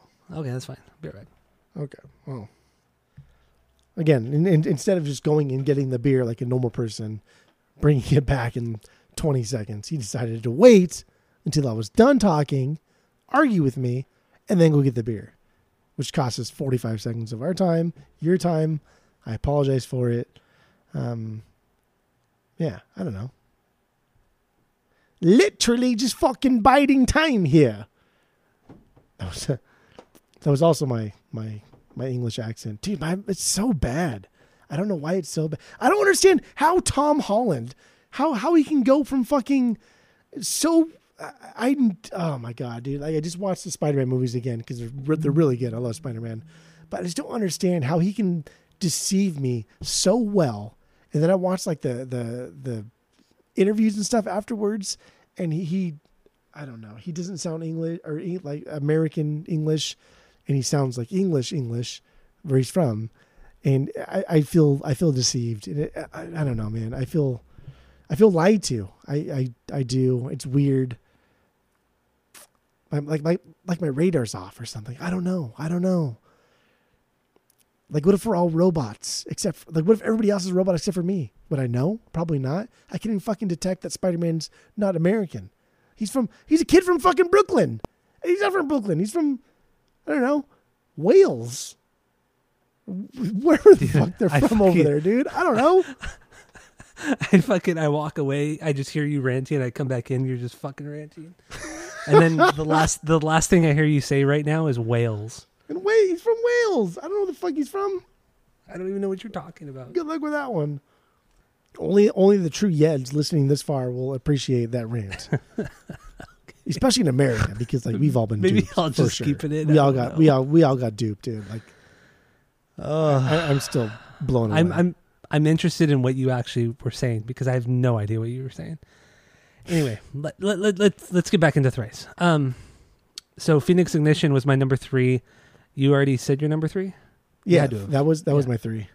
Oh, oh yeah, that's right, that's right. So what is your what's your four? Four B. Ultra blue, dude. Ultra blue, dude. Four B. Revolution, revolution, revolution, ultra blue. So good. It's my seven B. So what do you yeah, got? Ultra was my four B. I love I love those little noodle things that's going on there. Um, but like, damn, how this song drops into the chorus is one of my favorite parts of the album because they do choruses well. They're they're catchy, especially in this era. Like you know, the first album you never expect like choruses to be that catchy. Yeah. But the way this drops in the chorus, dude, it's just like, okay, this verse is fine, it's fine, it's fine. Like I don't know if I like this song. Like oh wow, that's a ooh, that's a catchy chorus, and it's like instantaneous, happens so sudden, and this is like structurally, this is very damn similar to Clarity. To think that like Jimmy World and Clarity didn't have a stake in this game is silly, because the way the song builds to the faster parts and like the harms. It's fucking Jimmy World, man. This is Jimmy is. World right here. It it one hundred percent is. Uh, I mean, yeah, that chorus is is definitely one of the the catchier parts of this of this whole record. I mean, outside of like the the acoustic intro of Phoenix Ignition, but yeah, the chord, the to try to see it through by a different. It's just like it's so anthemic, and it's very like you said, it is very That very. sounds so much clear. like Jimmy World, dude. It it really does. I didn't I didn't make that make that connection until you said it, but Right? Like, yeah. oh god damn. And It's- we'll all learn to see the world as new. It's just and then it like drops the into that. part, like to try to see the oh yeah, we'll try to see it through. Right? They, they, they're, they're trying to Oh like my harmonize with each other. They're not quite Yes. they're not quite as good at it as Jimmy and World are, but they're still inspired by it, trying to do it. And it's dude, it's it's endearing and fucking fantastic. and that that lead guitar line too. You know, it starts out the whole song, and then it's also the transition, into like you know bet- between the chorus and verses too. It's so it's so simple. It's so simple. There's nothing there's nothing complicated about the song. It's definitely the most pop pop rock pop punky thing on the entire record. Yes. Oh man. for sure. And also, this is an also, song. I love the deco sounding screams at the end. The revolution, revolution. The when he's screaming that. yeah, it just reminded me of Brendan DiCamillo. Why? Like, I don't know, just the way he was doing it was very like, like revolution, uh, like Mustard Man. Like. Mustard It Man, was- yeah, I don't know. It was funny. It made me giggle. I liked it. Oh man. Um, It's good. It's good. It's good. Dude, lest we see the world as blue. Dude, Dude, that man, I love on, that. that drop. chorus. That chorus That is drop is so good. That chorus is Jimmy World clarity. It is. No, it really is. I, I, I completely agree with you now. There's some good there's also some good back and forth playing on this on this song, much like you hear on Clarity. I mean you also hear it on Bleed American, but Clarity you hear that that kind of maybe it's not back and forth. It's more just like that interplay between Jim and um was it Tom? What the fuck is the guitar player's name? Tom, yeah, I think it's Tom. Tom Linton. Tom Tom that his name? Lind. Well, there's No, Zach, Zach- and there's Zach Tom. Lind. Zach, Zach Lind Lind is is the Tom drummer. Linton. Yeah, Tom Linton is the guitarist. Yeah. Stupid dumb names. So no basic. sense. Jim Adkins, so basic. Oh, and your boy Um, Trombino that you love so much. Well, Mike Trombino was a producer, not a member. Um, well, he wrote half the song. That's fine. no, he wasn't this. No, he wasn't a co-songwriter on that, was he? Dude, he played like half the instruments on that song. No, probably not. Really. What? No, he didn't. no, see, you're just making things up. You're I just making, things up. No, no, he did play. I I guarantee he played a lot. of Okay, I'm looking it up right now while He probably- yapping. I will say, I will say, he probably will say- played a lot of like synth things or anything related to synth stuff. So either synth, fucking moogs, or fucking like like bullshit, like like strings. I bet you he did. Okay, so Mark he credited as programming on three songs. Really He did. I don't know. stuff up. Rebirth. Oh, oh, that's another synth thing on track five. The Farlisa, which I don't know what that is on track. Yeah, so okay, you're right. He did a lot. He d- he did a lot with the programming and synth stuff What on the, the, fuck record. is a Farlisa? I don't know what the fuck. There's no. There's not even like a a thing on um on Wiki about it. A link through Damn, link. that's a Yeah. So I, what the fuck is a Farlisa? I gotta look it up now. What the fuck is a Farlisa? Ah, that's God. like a bootleg thing. Maybe made it up. Oh, it's like an accordion. It looks like. Oh. Or no, I don't know what it is. Uh, There's nothing about this. I don't know what this is. I think somebody just put it on Wikipedia because there's nothing. Yeah, there's no such thing as a Farlisa.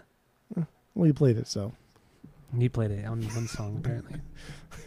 anyway, love the Farlisa. was that Farfisa? Dude, the Farlisa on that one song. Oh, it's Oh, that's the best part. Farfisa. Farfisa. Oh, Maybe that's some- Farfisa. Farfisa. Yeah, yeah. It's now an I know what you're talking organ. about for sure. It's an organ. Yeah, it's an organ. That's what it is. yeah. What So annoying. Farfisa is, dude. What the fuck if that, that is? It's annoying because like like the the or the organ, which I assume is not like a pipe organ, It's probably like a flat organ. Like it was a an keyboard electronic. essentially. It, was an electronic one. Yeah. Yeah. Like, dude, there's, there's like a hundred different variants of that same fucking instrument. It's a piano with a little speaker attached to it that maybe has like a little bit of different, I don't know, toggle switch on left or right for pitch or tone or whatever. But like, they're all the Yeah. same fucking instrument, right? Really? Yeah, they Why are. Why are there so Yeah. many? I don't know. I do not know. Stupid. I can't tell you. Stupid. I think it's stupid. Just saying. Man, I love Clarity so much. It's so good. It's I so I good. I loved this album thrice Identity Crisis more this week because of how much clarity I picked up. And this is the first track, track five. I, there's two other tracks that are very very clarity. So so okay. So then what what else? Do you, do you have anything else musically on this, or do you just want to touch upon the lyrics and then move on? What do you think? We could do lyrics. I don't have that much lyrics for this one because again, Oh. the first half I don't care about that much. Real quick too. This song or this this album in general, there's a lot of pick slides. A lot of oh, pick Oh yeah. slides. Oh yeah, they And love that shit. This in this song during the bridge, you hear the pick slides from both sides from the stereo mix. So, So, you hear silly. Teppei on one, and then he'll he'll start the pick slide, and then Dustin will come in after him on that So you're another pick slide. Yeah. it's so and then they start to duel, and then they start to duel each other. It's so cool though. It's so Yeah. cool. You know, it's fucking rad. It's no, But- it's, it's it's fun. It's fun. It's great. So what do you got enjoy on this one? Um, this was about. I thought this was about being honest and like the the pursuit of truth. I guess as he sees it, right? Ultra blue makes you think of of the color blue being associated with honesty. So ultra honest, ultra mega okay, right? Soundgarden. Mhm. Uh, this one specifically about religion though. Like I mean, he drops he, name drops God in his Jewish form. Mhm. Uh, that was Adonai. I, I didn't know that until I was like, what the fuck is that word, dude? So then I had to look it up, and that was kind of fun. For like a minute. okay. For a minute, yeah. Have you, I, like, like, did you know that was like a Jewish word for God? I did know that. I did know that. And the only reason I know that is because Head from Korn on his first solo record, there was a song called Adonai from like was 07 or 06 when that record came out.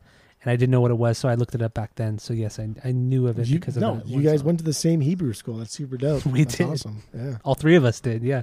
Me, Head, and Dustin Kensrue. Yep. Sure. And Jesus. That makes sense, dude. Well, yeah, and Jesus, Jesus Cristo. Oh. Um, so lyrically, I mean, I I kind of get the same thing. I think it's more of a religious thing, more of a religious undertone. I think ultra blue means like heaven. You know, it's that's the the brightest. Like blue, you associate with sky, or the sky you associate with blue, whatever. And sky is the sky is where heaven is, and the ultra, the ultimate part of. You know, you know what I'm trying to say here. I yeah. Ultra mega okay. Ultra mega, okay, okay. Chris Cornell over here. Um. Anyway, let's move on. Let's move on. Let's do it. What do you? Uh, that was your four B then, right? That was my 4B. We only got like five songs to go. I know, and TNC is my four. Okay. So what?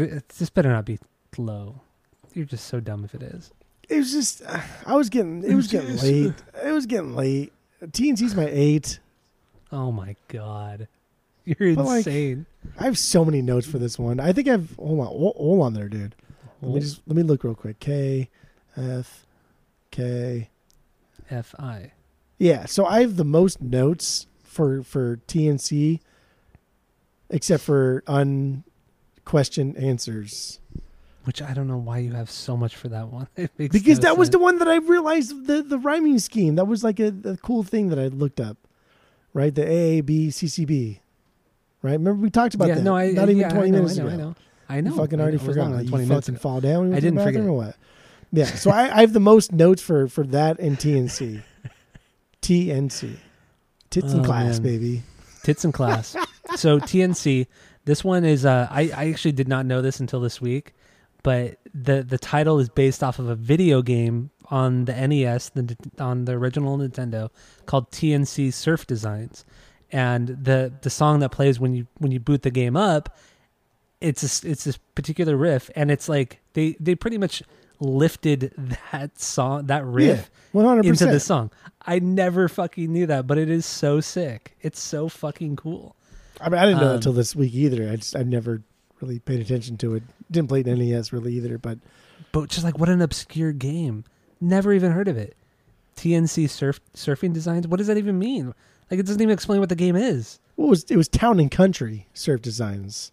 But still, what does that? What? What?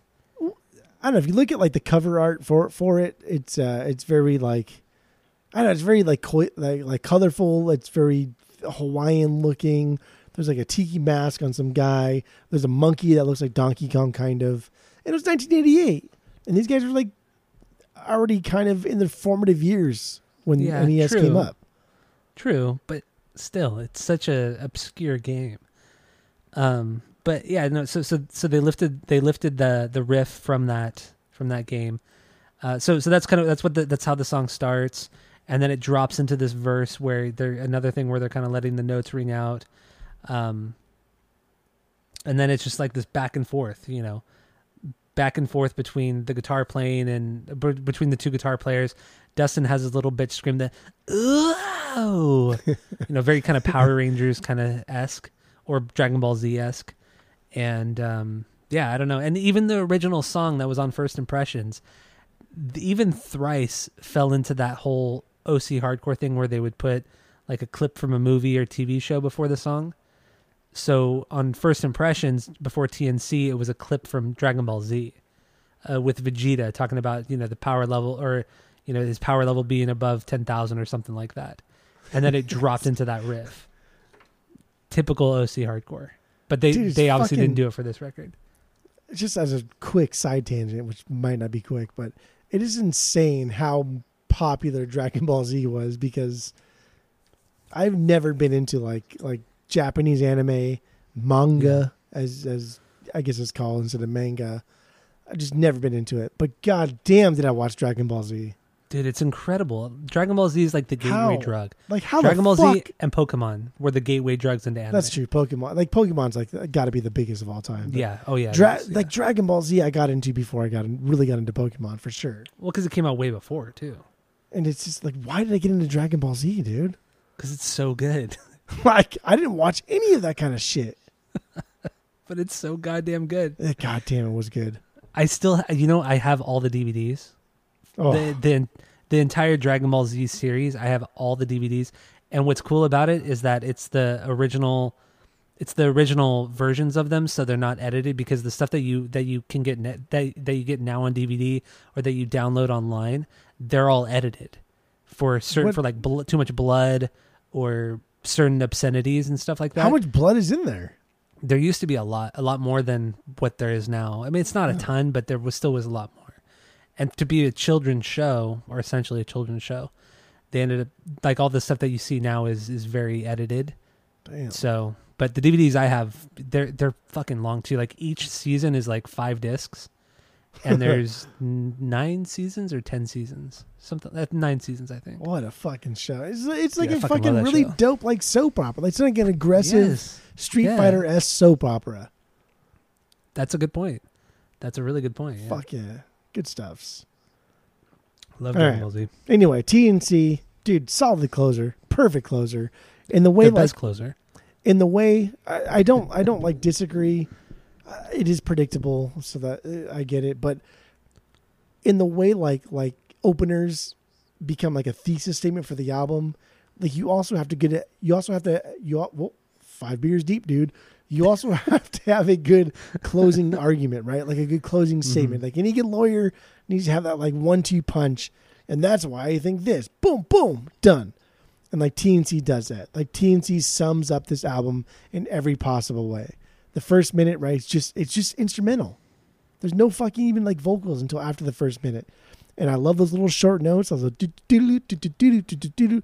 that's very like Seek and Destroy kind of like early like Kill 'Em All Metallica sounding. That's true. Yeah. It's cute. Dude, the OC hardcore, like they dude, we just love to shout choruses in this era. No, like Yeah. let's just right. shout fucking choruses. That is OC hardcore to a Live, T. Love, burn, die. That's all we want to do in the OC hardcore scene is just shout choruses. Yeah. I love so much fun. I love the dueling guitar solos because Yeah. it's Oh, not so fancy. sick. It's just some kids like trying to have some fun and do something they like to do. Like those sweeps, dude. Those sweeps are not clean. They're fucking slow. I love it. And they're- like the palm mutes could be a lot tighter, but god damn, did they do what they wanted to fucking do? Yeah. That's it. Like, that this the, is- the dueling the guitars, closer. the, or the heart, the the two guitars at, at during that during that that bridge before you get to the outro when they're they're going back and where they're going where they're playing the same notes. It's very much um, Master of Puppets. That's exactly what what James and Kirk do. You know, during the bridge of Master of Puppets. So I think it's like kind of like an homage to that song and the band Metallica in general. Except you can hear these guys struggling, Yeah, exactly. and that's just It's, it's like it's like it's hearing two Kirk. Hammetts instead of It's- Kirk and James. so Yeah, that's what it's like. It's, it's cute. It's cute. Um, It is. but it then- is. It is a perfect closer for this album. I, dude, I fucking totally agree. Um, it's just it's a little predictable. That's it. That's it. Mhm. That's it.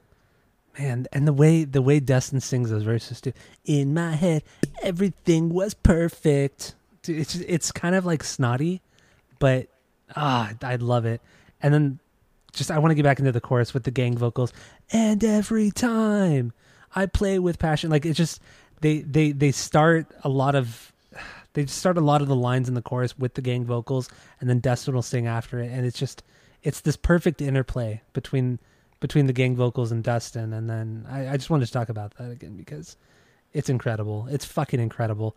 And then and then you get that the dueling guitars, like we said, we get that kind of arpeggio thing that Teppei does, and then it kind of builds, builds, builds, and then all of a sudden you get that outro, and it's just Dustin screaming for like I don't know, for a while. Dude, he's it's just screaming. like forty seconds. Yeah, just, Yeah. So when they would play this live, um, it's like seriously. So the the last time the last time they said that they were ever going to play this song live was in 2004. It was the fall of 2004 at Chain Reaction. Annie and I were there, and they said this is the last time we're ever going to play TNC. We're we're sick of this song. We don't like this song. Get out so this will be the last time we're ever going to play it. And um and this is this is after artists had come out. So they were they were actually recording Vheissu at the time. And they weren't touring. This was just like a one-off show at chain reaction. So this is the last time we're going to do it. And then they didn't play it again until 2012 um on when they broke up. They did it like the last time because they played two shows at the observatory which kevin and i went to and and annie went to that one as well and they did play tnc again as like the closeout and every time they would play this song, Dustin during that outro, he would take off his guitar and like give it to his tech or whatever, or put it down, and then he would jump into the crowd with a microphone and just hang out in the crowd and just scream that part. And while Teppei was just playing that that rhythm guitar, and everybody was just kind of doing their thing, Dustin would be in the crowd, letting other people sing. He would scream, they would scream. It was really, it was such a cool immersive thing, especially with this song. It's just man, it's it's the ultimate closer at a at a, one of their shows on this album. It's just it's perfect. The way his crowd in, his crowd interaction was amazing because he never did it. So when he finally does do it with this song, it makes it extra special. I, I it's it's fucking incredible. This song is amazing. The perfect closer. Absolutely, the perfect closer. It's a good closer. It's a good Yeah, closer. that's perfect. It's a good closer. And then the last line is "Let our passion bleed," and then he just kind of he kind of lets that that note kind of sit. I and then love that last guitar sing out. so much. Yeah, it's fucking good, dude. And that, but that that is so OC hardcore too. Let our passion bleed. Yeah, Using the word bleed, come on, bleed Uh, as blood runs black, right? Like just, just the, most putting blood, bleed, whatever into your band name, into your song titles. That's mhm. that's the scene. That's the Yep. scene.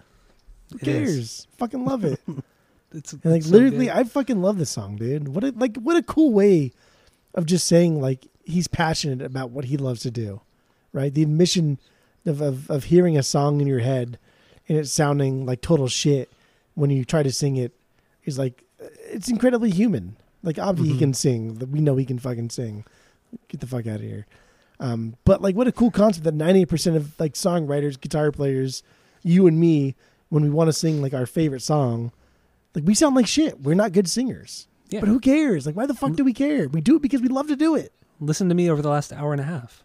Exactly. How Exactly. much I've tried to sing. It's the worst. Terrible. Absolutely. you've sang a lot on this episode, I actually. I did. This is what happens when I get excited about these songs. I Yeah. I, I sing them. Oh, ah, remember This the is- transplants you've- you've- episode? I was so stoked on that one. You've sang I think you've sang more on this episode probably than like the past 100 episodes we've done combined.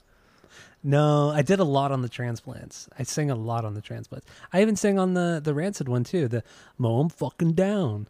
That was so. oh yeah, you did like the moan fucking down. fucking mow 'em fucking down. it's so good.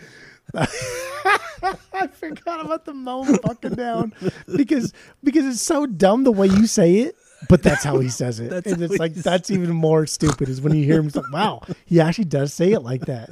That's really stupid and funny. Oh, that's I like right. I love it so much. It's so Moan bad. fucking down. He's like, there's no way Tim says it like that, but he does. that's fucking verbatim. It's so Yeah. bad. But it's cool because like what what Dustin is, is Oh, passionate about like extends beyond music, right? It's it's a humbling Yeah. reminder Yeah. to to make mistakes and move forward. Like the last line, I, I I think is equal parts like perfect songwriting of this era, and just like good songwriting. Like the passion bleed, right? Let our passion bleed. Mhm. That is very much of this era. But if you take that out of context, it's dumb, it's silly. But like after reading like everything that he said beforehand, like it makes one hundred percent sense. It's I don't know. It's good stuff. It's good songwriting. It is, and you know, so so we talked about Dragon Ball Z and how they use that that clip in the original version of the song. There's even there's two lines in this in this outro where he brings it up. He, the lines are, "But like a Saiyan, I won't grow unless I'm battered in the fray," and that's that's that's Saiyans, dude. You know, they don't grow, they don't get stronger until they're until they hit rock bottom, until they're they're almost dead. Then the Saiyan comes back stronger, and that's the plot line of, of every single part of that show. You know, the Frieza saga, he's beaten down to nothing, and then he becomes a Super Saiyan, defeats Frieza. It's the same thing with Cell, with Majin Buu. It's with every single fucking villain Goku fights. The only reason he gets stronger is because he almost dies. And Yeah. and then he references it in this song, and it's fucking awesome. I love it. So, anyway, oh and two. What do you have uh, lyrically on this one? I just I just went over the whole fucking lyrically on this one. Oh, okay, I get that's true. You did, you did. So let's let's move on then. Let's move. What else do we want to talk about? We've talked about almost everything. Um, we haven't talked about in your hands, but I don't really care. To what end? I don't have that much notes and on then it. as the ruin falls, which is cool because Yeah. it's a C.S. Lewis poem. I guess talk he- about that one. The, I, I do have a lot of notes for that one too, as both one and two. Mm-hmm. So yeah, we can do that one. I'm good with being done with after that one, but I do want to talk Yeah, about that I'm- one. Yeah, no, I do too. So this is the last one I, I care about talking about. So what That's do you have on, on as the ruin falls? It's my six B. Uh, I think this is song's that dude. This is a song. uh, What am I even? What are you even saying? Well, I don't know, dude. This whole day's been very exciting for me. So like, yeah, I'm I know. very I know. excited here. Which will be uh, announced very soon. What what's happening? Um. Anyway, Continue. Oh god! But I think the song is fucking dope, dude. Little hardcore song from our high school time. That's what it Mhm. sounds like. This is the exact template that so many bands try to do, right? For like the Creative Yeah. Impulse, which was our our, our Battle of the Bands high school uh, showcase, and then like all the lunchtime bands that played. This is the Mhm. exact template that ninety percent of those bands tried to do. But I don't know. if- It always came out generic and lame. Only a very Sounded like very everyone else, yeah. finite amount of people did it to where it was a little bit different, and it's hard to do because it's such a generic thing anyway. But here, I don't know. Here they able to they're able to do the tricks and keep it interesting, but add like a layer of transitioning to the next day, which I think helps. If you put both of them together, I think it makes each song stronger individually as one whole. You know what I mean? Yeah, and and I think what what makes what makes this breakdown better than than the, what we heard most in the OC scene, OC hardcore scene, is that everybody was kind of doing their own thing. You had the the high pitched distorted guitars playing those those notes, those single notes, the deener neener neener neener, and then and then the heavy ass fucking low end, the dum dum dum dum dum dum dum. No, and then it's just everybody. The gang vocals would come in, and it was it was nobody was doing the same thing. Everybody was kind of a little off of what what they what the other person was doing.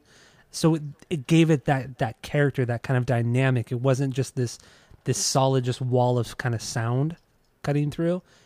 There was always something going on, and and I, I kind of like I that I think that's what makes this song stand out. And also the song is short; it's only like a minute and forty seconds. Yeah. So it, it's never drawn out. Um, it's just it's meant. This song is more like just a placeholder between Ultra Blue and a torch and all torches, because you you needed to end this this heaviness and then get into the rain and the the acoustic guitar, and then jump into a torch and all torches. Like this is just the perfect segue into all that. I mean, it's it's a I great. The whole record is really, you know, sequencing wise, it's it's it's fantastic. So, I, I do like the song, and and you know the, the title of the song is lifted from a C.S. Lewis poem of the same name as the Ruin Falls, um, and C.S. Lewis is a huge huge influence on Dustin and the band in general. I to me he's he is my favorite author as well. I think he's just he was he was amazing, um, and yeah. So I I read the poem too. It was a, it was a fine poem, but I just don't really care.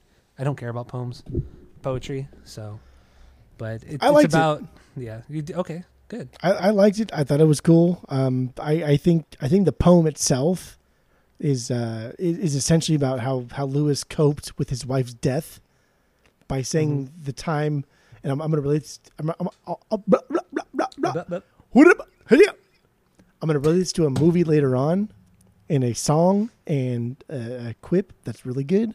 But I think it's about how Lewis coped with his wife's death by saying like the time they spent together when she was alive was like worth the pain when she died. Mm-hmm. And the movie that I'm related to, what do you think? What do you think? I don't know. Oh god damn! Did you ever in City of Angels with Nicolas Cage? Oh, dude, I've I saw that when I was like a teenager. I don't I don't remember anything about it now. Oh my fucking god! So right, City of Angels, uh, Nicolas Cage, Meg Ryan. Um, Mhm. He the the end essentially the end of it. He's uh, Nicolas Cage is talking and he's speaking about Meg Ryan. He says, "I would rather have one breath of her hair, one kiss of her oh mouth, my one god, touch of her talked about this hand than eternity without it." Oh my god! You've Then, like- definitely talked about this on the oh podcast. Oh my more than god! once. It's like literally one of my favorite fucking movie quotes of all time. it is so goddamn good. It is So so, fucking good. So it, it it's beyond romantic. It's oh dude, it's tragic. It's tragic in like the Shakespeare sense. It's just it's defeatist. it's disgusting.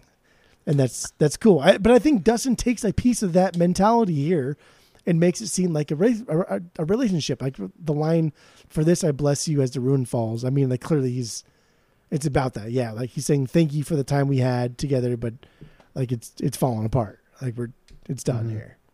So I, I don't think he's as deep as C.S. Lewis was.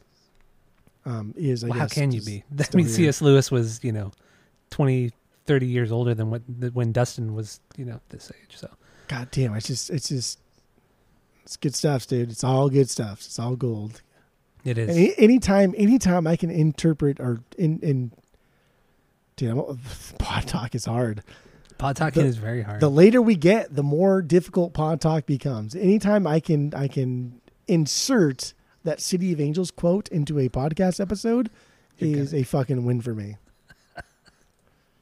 so on that on that high note, Here we let's go. uh let's uh let's give our final thoughts and um give our rating of the record based off of our world famous three point rating system where three is a perfect album, two is a good album you're going to continue to listen to, one is a bad album, give it a shot, and zero is the worst thing you've ever heard.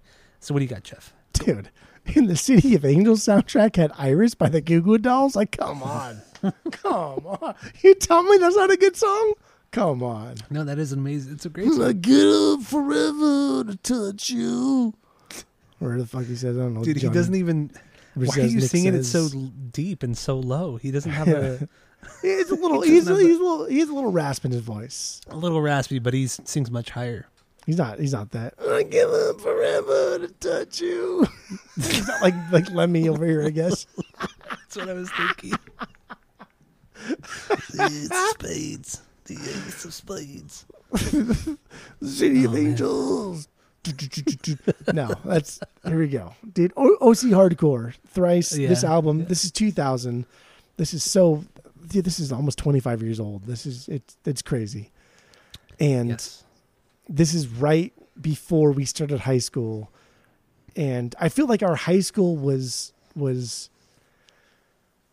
was dictated by music that sounded like Thrice. Everybody was trying to sound like this specific era of Thrice.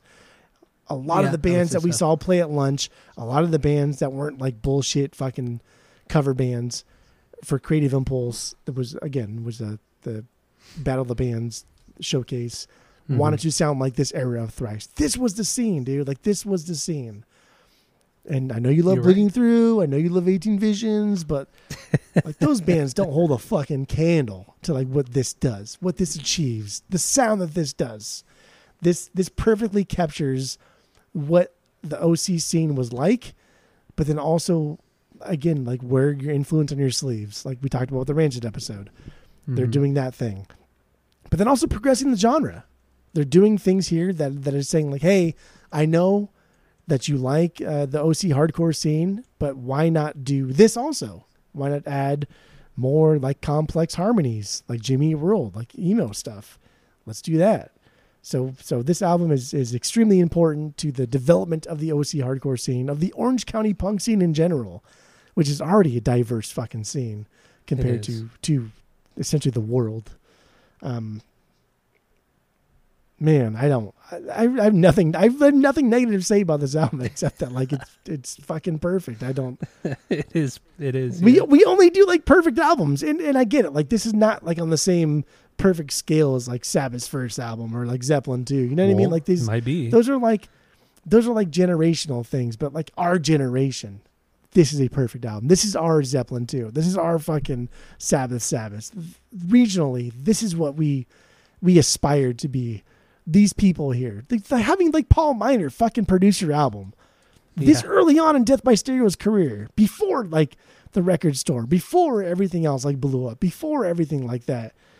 Like that's just I don't know. Keep it in house. Keep it in house. Love it. Put it out. Enjoy it. That's all. Yes. yeah, that's all I gotta say. I. I get it, man. I get it. This is uh, hugely influential for me. Um, or this record is, and this band really in general. It got me into so many, so many other artists um, within the OC scene, and you know, it, it made me kind of expand outside of just screaming, and got me thinking more like, oh, there's some really good melodic stuff too. Like I don't need to just listen to guys screaming for three minutes, you know, every song.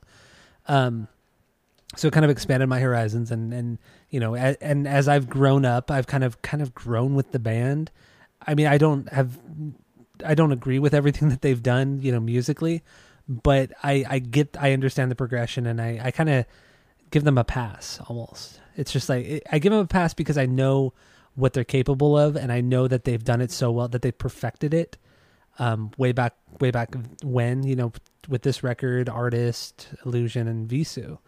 They absolutely perfected it. And um i don't know man. I, I i can't add anything more to it. I can't it's hard for me to wrap it up because it, it is so ingrained in my my musical history and the scene we grew up in and the friends we had and i mean the nostalgia here is just incredible and a good friend of mine friend of the pod annie we when when Annie and I met, we met through mutual friends who you know, I didn't go to high school with Annie at all. She grew up across town and I only met her because of one one guy. And when we met, the first thing we her and I clicked on was Thrice. That was the first thing that we connected on because we both loved the band. We knew the band front to back. Her more than me because she be, she was obsessed with them. Um, she even had like things hanging up in her house, like in the hallway. Like her mom allowed her to put up like pictures of her with the band, like that she took at shows, and like framed up on the walls. Like that's how much she loved this band. So that that was our common denominator was was Thrice when we first met, and then now Annie is just she's incredible. She's awesome. Um, Love Annie. love Annie so Annie. much. Yeah. Ah, I, I'll tell you Uh, later. Oh, anyway, it's yeah. So um, yeah, Annie's awesome. But yeah, that it's so the, like I said, just nostalgia, the memories, the amazing music, perfect record. I don't give a fuck. Identity Crisis is amazing. Anybody who tells you otherwise is lying out of their fucking teeth. So perfect record, right?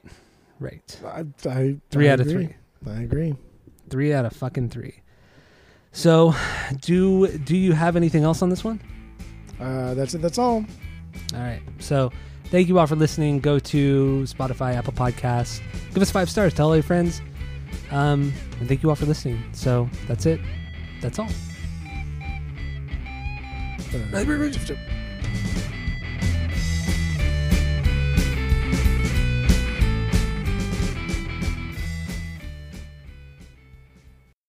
I fucking love this one lyrically. I, I love how he feels. He just quaint, he, quaint. Oh, he just quite can't make something fucking perfect there, can he? That's my that's my uh, Cockney accent there. That was like that was all Australia. That was everything. That was that was New Zealand mixing with like the yeah. That was everything. That's that's what I do. That was the worst. I make them up. That was the worst. I do what I do. I do what I do. It is what it is. No, I did a lot on the transplants. I sang a lot on the transplants. I even sang on the the rancid one too. The mow 'em fucking down. That was so. oh yeah, you did like the moan fucking down. fucking mow 'em fucking down. it's so good. I forgot about the moan fucking down because because it's so dumb the way you say it, but that's how he says it, That's and it's like that's even more stupid is when you hear him. Like, wow, he actually does say it like that. That's really stupid and funny. Oh, that's I like I that. love it so much. It's so bad. fucking down. Like, there's no way Tim says it like that, but he does. That's fucking verbatim. It's so Yeah. bad.